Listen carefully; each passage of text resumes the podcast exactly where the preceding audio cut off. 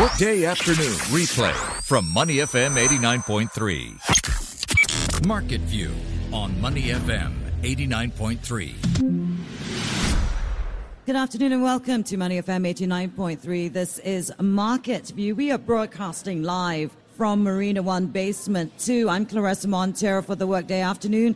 JP Ong is right next to me because it wouldn't be Market View without you, JP. Well, technically, I'm across from you, right? across from Nevertheless, we're in the same booth.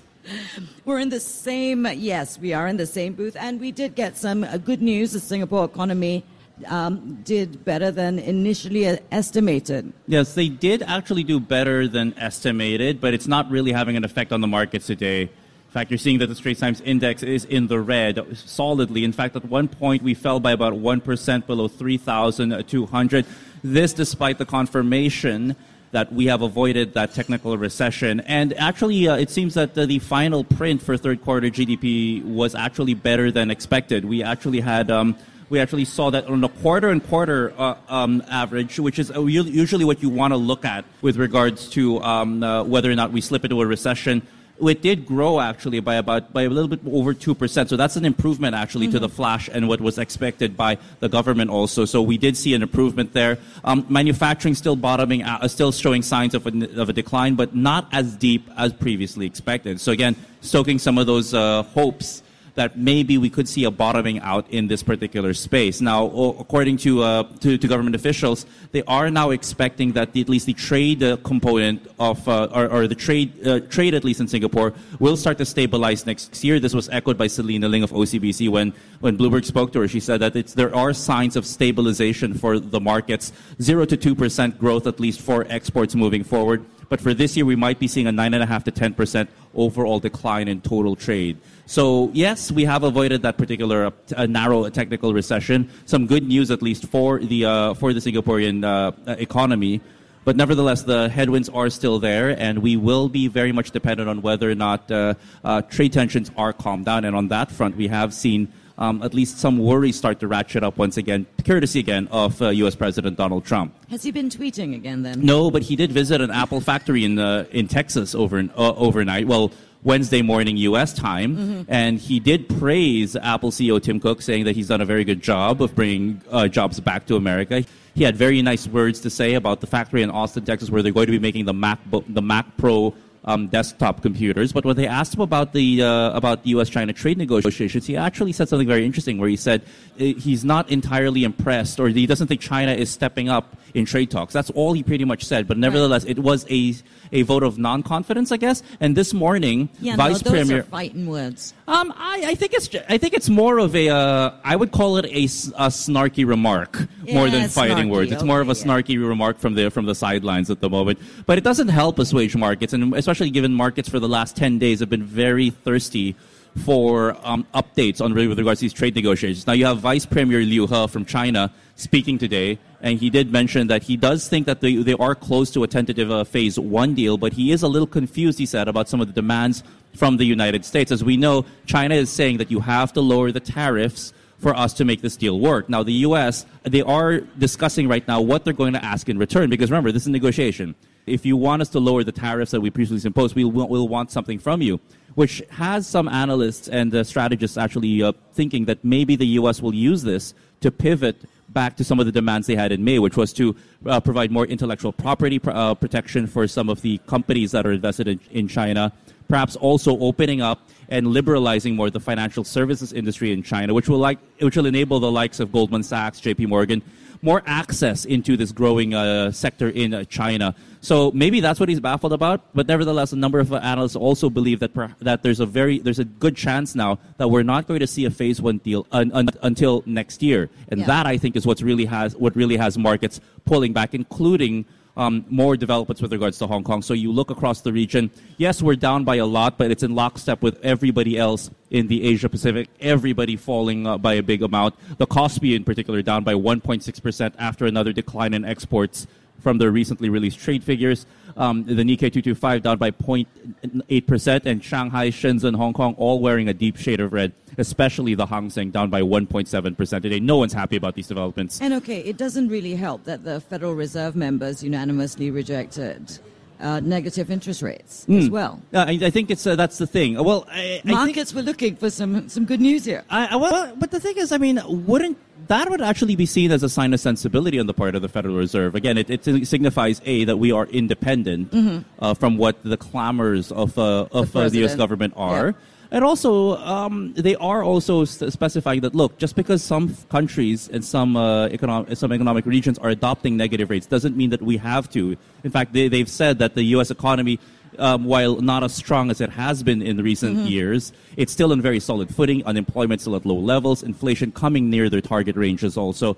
So. Um, so, in some ways, they're saying, "Well, why do we need to bring it down that much?" And don't you Well, think you need to take don't you think you need the space actually or conserve the space for rate cuts when things get even worse? Should a version 2.0 of 2008 hit not that they're saying it will but if that does happen then they'll have more room actually to lift the economy when times get tough. So there again i don't think the markets would say that this is a uh, this is a bad thing on the part of the Federal Reserve. In fact, I think it exercises prudence by saying, hey, you know what? This doesn't mean we're not going to cut rates uh, down the road should it be merited, but we're going to wait and we're going to wait for the right time to Right. pull the triggers. And right now, we don't think there's a need for negative rates because as many as strategists we've spoken to over the last couple of months, they've all indicated that if you go to negative rates, you don't know what kind of distortions is going to bring to the markets. How are banks going to grow their portfolio? Will it incentivize them to actually lend money out there if they're going to have to pay for people to, to, to take money? And what it's going to do is savings rates also around the world.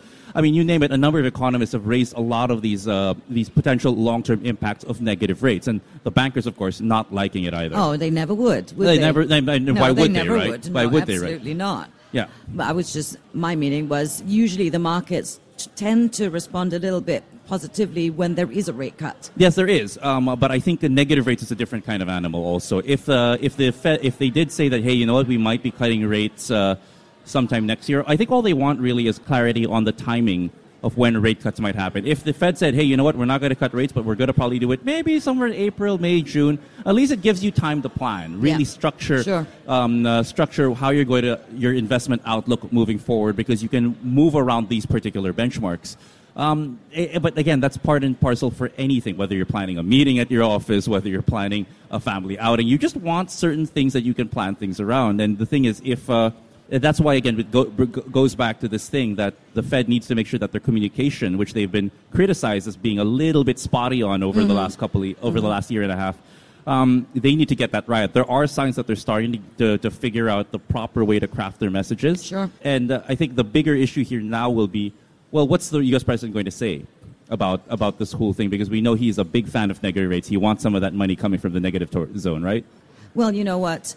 You're right about planning a meeting, and it would be nice if we had some clarity as to when and if they will cut some rates. However, I'm far more interested in when phase one of the deal gets signed. And there's and you talk about more uncertainty there. I mean, it's Indeed. going to keep people on the on the sidelines, and you're seeing people selling off based on the the new benchmark that maybe we'll have to wait until next year before they sign off on a phase one deal. And it's getting complicated by a lot of these other issues, not to mention what's also going on in Hong Kong, which could bleed into these talks should it fray political relations between the world's two largest economies.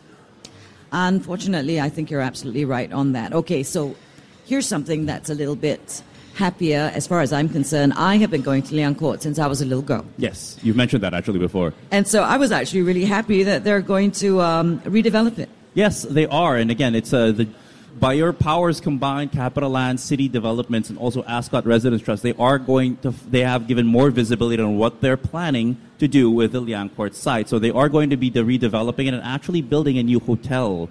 uh, sorry, a res- residential area in that space. What's going to be interesting also is that uh, I believe it's City Developments themselves. They are currently are the owners or and the managers of the Novotel Singapore Clarke Quay. So part of the whole uh, exercise is they're actually going to be selling this to the greater consortium so that they can actually properly redevelop Right. it once again. And they are looking to build out uh, a residential area there. What I think is also interesting is that ci- city development's a little bit coy. They actually also mentioned that they are also going to use some of the proceeds of that to help partially fund their bid for the W Hotel out in Resorts World Sentosa, out in out in Sentosa Island. Mm-hmm. So they are expanding their, their their footprint all over the place also. But Liang Court itself, the proposed project is going to have two residential towers, a commercial component, and an upper mid-scale hotel. The mid-scale hotel will have about 460 to 475 rooms, and also a 192 unit serviced residence with a hotel license. Where will you build new properties in Singapore? Well, one of the things you can do is just repurpose some of these old places and try Yep. to give it a little bit of a uh, uh, I, I guess Zing. a, a zing, a makeover. for those who watch some of these makeover shows, a makeover, and part of that also it gives you a chance to rebuild new properties that can help jazz up the property scene here. As if the property scene here didn't work jazzing up. I mean, if there's one thing Singapore hasn't been lacking of in recent years, it's new property developments and new concepts. Also, this is just the latest step, I think, in Liang Court, and they're going to have a uh, a pretty significant makeover, I believe. All right, now, before I let you go, JP, and back to the studio you will go in a, a little while, I ran into the boss of SPH REIT Ah. in the corridor. And she actually told me about this that they're launching a private placement to raise $161.5 million. The last time they did this, they were very oversubscribed. Yes. And uh, now they are going back into those markets. The private placement of about 161.5 million Singapore dollars to be raised. And it is, again, to fund another acquisition. So, yes, SPH REIT has gone back shopping. And where, mind you, they've gone, they are going down under and looking in South Australia to take a 50% stake in a shopping center out in that particular region. So, part of this, they're going to need to raise money, and the private placement will basically see 156.6 million new units issued at an issue price of about uh, 1.031 to 1.05, um, uh, uh, 1.075 uh, Singapore cents per unit, um, one Singapore dollars, sorry, per unit.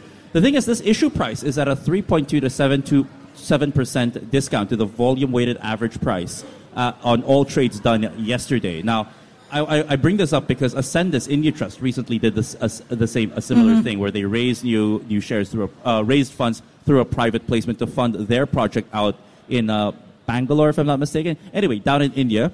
And when they actually went uh, resumed trading again, uh, we actually saw shares uh, units come down because they issued them at a slight discount Right. to what the trading price was. So if you start to see uh, the unit prices of SPH REIT start to wobble and perhaps come down a little bit in the Yep. short term, don't be too surprised. But this is because we are seeing markets reprice for a more units out there, more supply, and also a repricing downwards. Also, SPH REIT is uh, is not done shopping. It seems though. I think that's the that's the big thing. Yeah, that and she- expanding their profile outside she did of indicate Singapore. that she was uh, putting together a little bit of a Yeah, and I and, and and I thought that um and, and here we all thought that student accommodations was the only thing. nope, they've got a couple of tricks up their sleeves. It's uh, it seems, and uh, don't discount uh, the footprint that they're trying to expand down under.